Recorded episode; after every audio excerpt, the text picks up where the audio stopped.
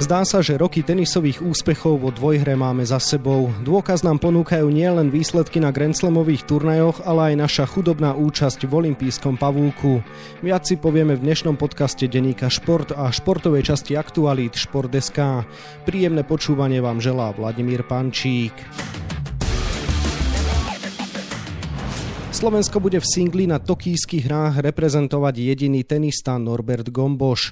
Ženský pavúk bude bez našej reprezentantky. Dôvody skúsime hľadať s tenisovým trénerom a expertom Štefanom Čižmarovičom, ktorému želám pekný deň. Ďakujem pekne, pekný deň aj vám prajem. Pán Čižmarovič, na olympijských hrách v Rio de Janeiro pred 5 rokmi malo Slovensko zastúpenie v mužskej aj ženskej dvojhre.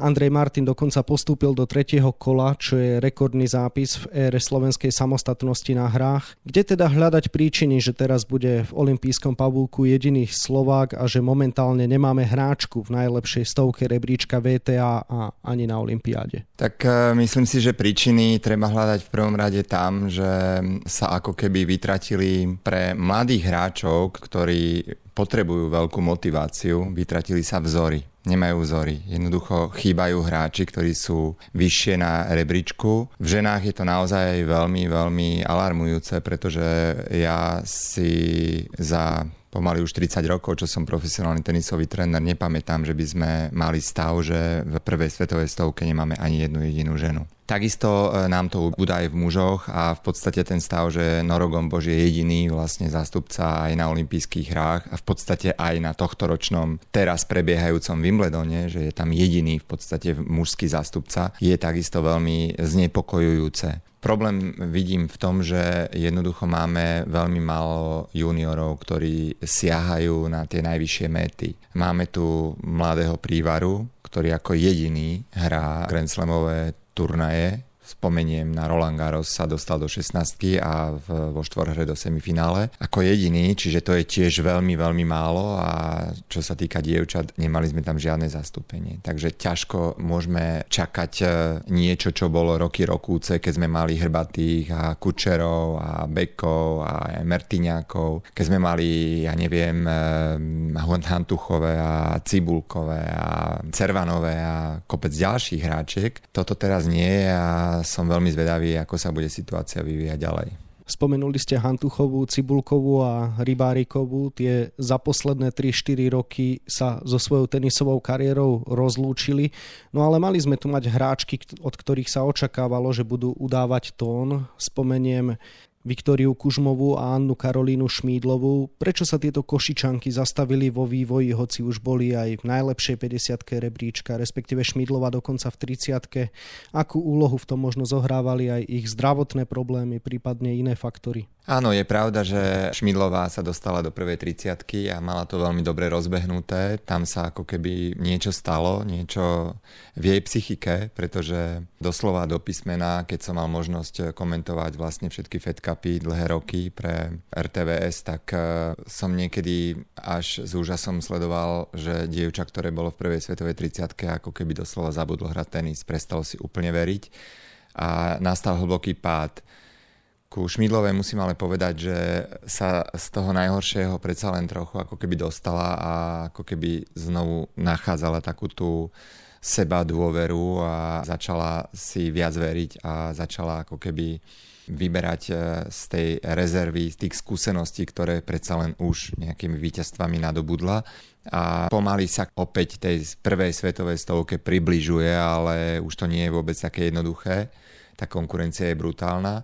A čo sa týka Viktorie Kužmovej, možno tiež e, treba hľadať niekde problém v, v tej psychike a v tej hlave, pretože Viktoria Kužmová je mladá, má veľmi dobré fyzické dispozície, je vysoká, má, má hrá relatívne dosť aktívny a agresívny tenis a takisto má výborné podanie, ale v tej dvore sa jednoducho nevie presadiť. Myslím si, že trochu si zhoršila pohyb na dvorci, ale primárne veľký problém vidím v, v jej seba dôvere. Stratila jednoducho takú tú iskru a zápasy mm, príliš hladko prehráva A samozrejme, keď tých turnajov odohráte 20-30 a neprejdete cez prvé kolo, tak nemôžete čakať, že budete na rebríčku stúpať naopak.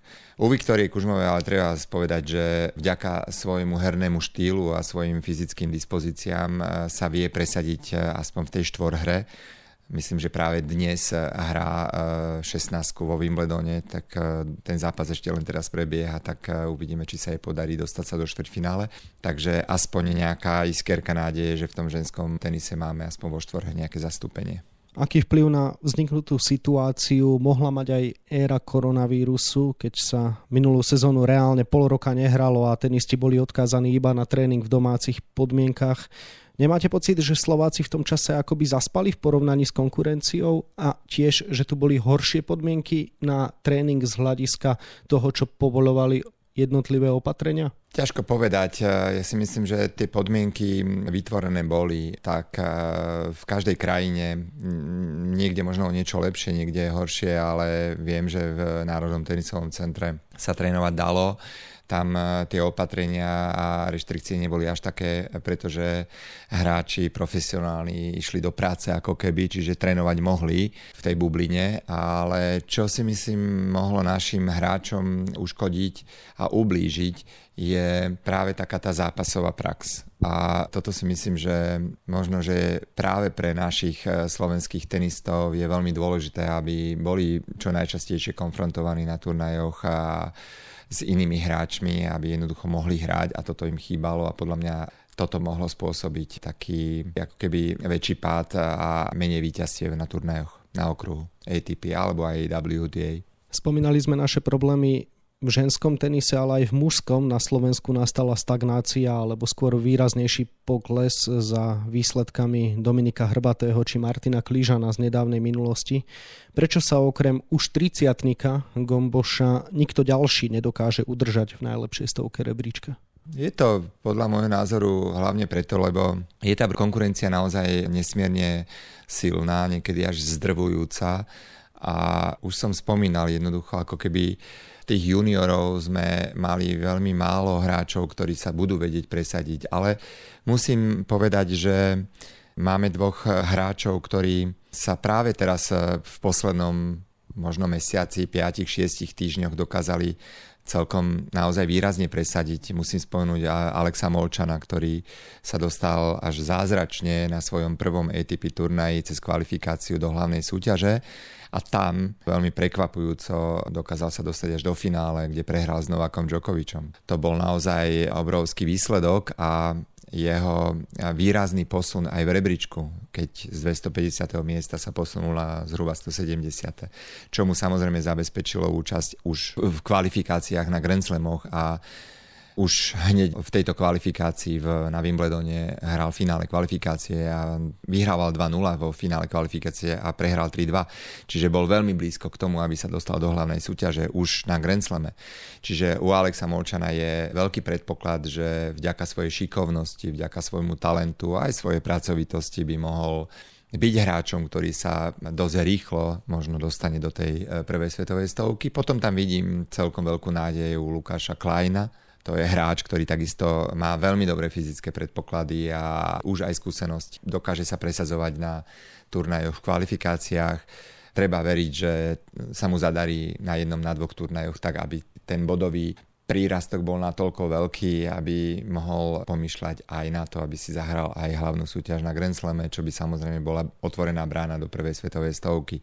Toto sú dvaja tenisti, u ktorých vidím veľký potenciál a už som spomínal mladého Peťa Prívaru, juniora, ktorý má naozaj z môjho pohľadu tiež veľký potenciál ale je ešte iba 16-ročný junior a ešte má ďaleko k tomu, aby siahal možno na ten seniorský level, o ktorom sme teraz sa bavili, prvá svetová stovka, ale má už svoj prvý ATP bod, čo je v jeho veku výborné. Začína mať tie skúsenosti v juniorských Grand Slamoch a víťazstva, čo je takisto veľmi dobré a treba mu držať palce. U prívaru tiež e, vnímam to, že sa buduje okolo neho e, veľmi zaujímavý a veľmi e, profesionálny tím. Má svojho fyzioterapeuta, má svojho kondičného trenera, má dvoch trénerov, Dana Trnku, ktorý ho trénuje ako head coach, potom v Paríži s ním bol Karol Beck, ako jeho druhý tréner, to znamená, že je to tam veľmi profesionálne, ak to vydrží, ak mu vydrží zdravotný stav a, a všetko, čo k tomu patrí, tak si myslím, že Privára by tiež mohol byť hráčom v blízkej budúcnosti, ktorý sa môže v tej prvej svetovej stovke etablovať. Vrátil by som sa ešte k Lukášovi Kleinovi, ktorý si napokon zahrá na Olympiáde akurát vo štvorhre, lebo si ho vybral jeden z najlepších hráčov sveta Filip Polášek. Deblová súťaž na hrách je trochu lotéria, lebo skvelí deblisti nehrajú so svojimi stálymi partnermi zväčša z iných krajín, ako napríklad by hral Polášek za normálnych okolností s Ivanom Dodigom, ale nastupujú s krajanom, na ktorého nie sú zvyknutí. Môže to byť v Tokiu teda aj slovenská výhoda, že prakticky neexistujú favoriti? Áno, myslím si, že to môže byť výhoda, lebo naozaj na bežných turnajoch na okruhu hrajú väčšinou hráči, ktorí sú zohratí a vedia o sebe a doplňajú sa. A takisto hrajú proti hráčom, ktorí sú zohratí preto vnímam obrovský úspech Filipa Poláška s Dodigom a ich víťazstvo na Australian Open ako naozaj niečo fenomenálne, pretože vidíme sami, že prišla séria turnajov, takisto teraz Paríž prvé kolo, Wimbledon druhé kolo a prehra. Čiže to sa nedá brať ako u Djokoviča, že vyhrá, alebo Federer, alebo Nadala, že vyhrávajú Grand Slam za Grand Slamom. V tej štvorhre je to naozaj o maličkostiach a o zvládaní tých záverečných stavov a v tej štvorhe to naozaj je podľa mňa veľa ťažšie sa vedieť presadiť kontinuálne a stále konštantne ako v tej, možno v tej dvojhre. Čo sa týka Olympiády, je to špecifická disciplína, lebo e, tak ako ste spomínali, je to o tom, že hrajú krajania, nie sú na seba veľakrát zvyknutí a hrajú takisto proti hráčom, ktorí tiež nie sú na seba až tak veľmi zvyknutí. Tam si myslím, že Filip Polášek môže Lukáša Kleina veľmi vhodne potiahnuť dopredu, jednak svojimi skúsenosťami, radami. Prečo padla voľba na Lukáša Kleina vo štvorhre je dosť pochopiteľné aj kvôli tomu, že už som spomínal, že má vynikajúce fyzické predpoklady, má veľmi dobré podanie, myslím si, že má výbornú hru na sieti, hovorím o Lukášovi Kleinovi a môže dosť dobre doplňať práve Filipa Polaška. Vrátil by som sa k tomu, že aktuálne nemáme práve oslnivé zastúpenie v elitnej stovke. Často sa hovorí, že tenis je drahý šport a aj to môže teoreticky predstavovať problém pri výchove talentov. Je to naozaj tak? Nemôže si dnes každý dovoliť dať svoje dieťa na tenis, alebo je to už len nejaké klíše, ktoré sa nosí a nie je tenis až taký drahý šport, ako si mnohí myslia? No myslím si, že tenis nie je lacný šport. Treba povedať na rovinu, že aj tá tréningová hodina, aj ten tenisový dvorec, či už v letnej sezóne, ale hlavne v halovej sezóne stojí dosť veľa peňazí. Ale predsa len e, treba si uvedomiť, že je tu istá hierarchia. Máme na špičke ľadovca je Slovenský tenisový zväz, e, Národné tenisové centrum, potom sú to jednotlivé zväzy, kluby. A tréningový proces jednoducho prebieha podľa môjho názoru aj kvalitne prebieha aj na tej klubovej úrovni. Sú tréneri, ktorí mnohí tréneri, ktorí boli bývalými hráčmi, ktorí majú aj trénerské vzdelanie, ktorí robia svoju prácu s veľkým entuziasmom a s veľkou profesionalitou, aj s láskou. To je dôležité. Ale žiaľ, tak ako to býva aj v mnohých profesiách, niektorí tú svoju robotu vedia robiť lepšie a niektorí ju vedia robiť e, o niečo horšie. A vždy ja budem tvrdiť, že tí najlepší tréneri, naozaj aj na Slovensku by to tak malo byť, hej, by sa mali venovať mládeži. Naozaj tá mládež si vyžaduje veľmi precíznu prácu a veľký dôraz na to, aby sa odstraňovali už v tom zárodku všetky technické chyby, lebo len potom môže napredovať ten hráč a môže sa učiť aj tú taktiku a všetko ostatné k tomu a môže sa z neho stať turnajový hráč. Znamená, že e, tu možno vidím trošku taký nejaký problém, že prichádzajú možno príliš mladí hráči, možno niekedy až deti, ktoré sa už v 18-19 rokoch snažia robiť tú trénerskú prácu. A toto si myslím, že je možno niekedy na škodu veci, lebo erudovaný tréner, starší tréner, ktorý si už prešiel niečím a niekoho už vychoval, dokáže to dieťa jednoducho oveľa lepšie aj motivovať, aj ho naučiť, lebo to je jednoducho pedagogický proces, my učíme tie deti hrať a učíme ich návykom. A nie len tým technickým, ale aj ľudským. A, a je v tom veľa psychológie, filozofie, takže naozaj dobrí tréneri by, najlepší tréneri by mali jednoducho pracovať s tými najm- najmladšími. A po nejakom čase, po nejakej dekáde, 10-15 rokoch sa nám môže stať, že budeme mať znovu takú generáciu silnú, ako sme mali vola, kedy že sme mali na Grand Slamoch v prvej svetovej stovke možno 7-8 žien a 7-8 mužov. Čo robia možno Česi dnes inak, keďže majú aktuálne výťazku Roland Garros a tri ženy v 8 finále dvojhry na Wimbledone. Je to len o tej väčšej členskej základni alebo možno aj o tom, čo ste teraz naznačili o nejakej tej trénerskej kvalite? Myslím si, že to sa tak nejak všetko snúbi dokopy. Majú jednak Česká republika má raz toľko obyvateľov, ako máme my, ale to neznamená, že majú mať e, takú obrovskú prevahu oproti Slovensku. Vezmime si, že v roku 2002, tak asi zhruba 10 rokov po rozdelení Československa, sme ako Slovensko v roku 2002 vyhrali Fed Cup.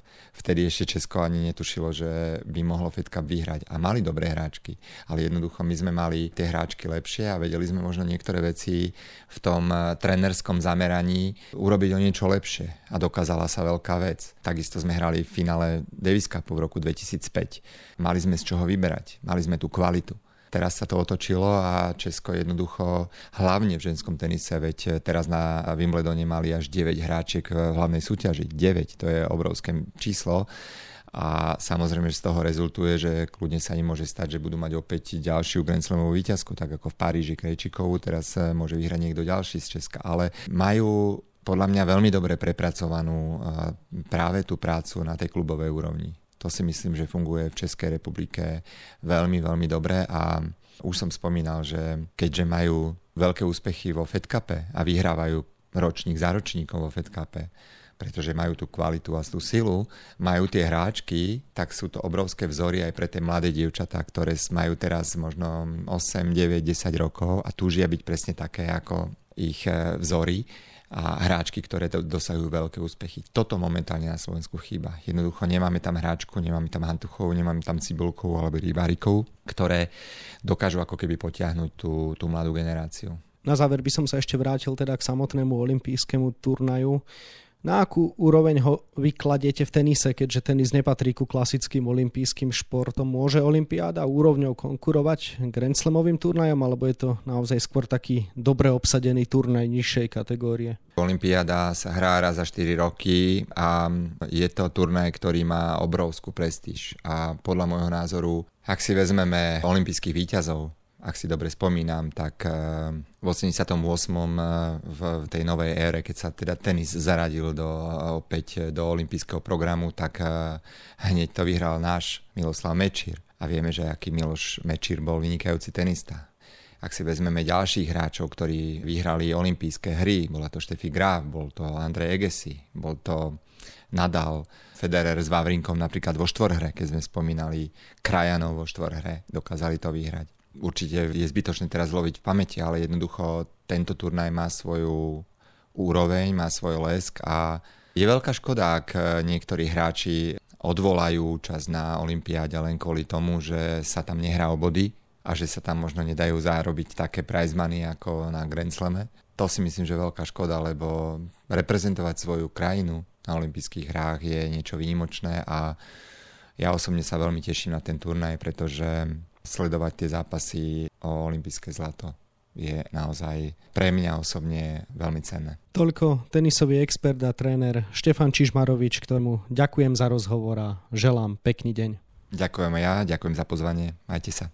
Olympijským hrám a samozrejme aj tenisu sa viac budeme venovať na webe Športdeska a takisto v denníku Šport. V jeho dnešnom vydaní ponúkame aj tieto témy.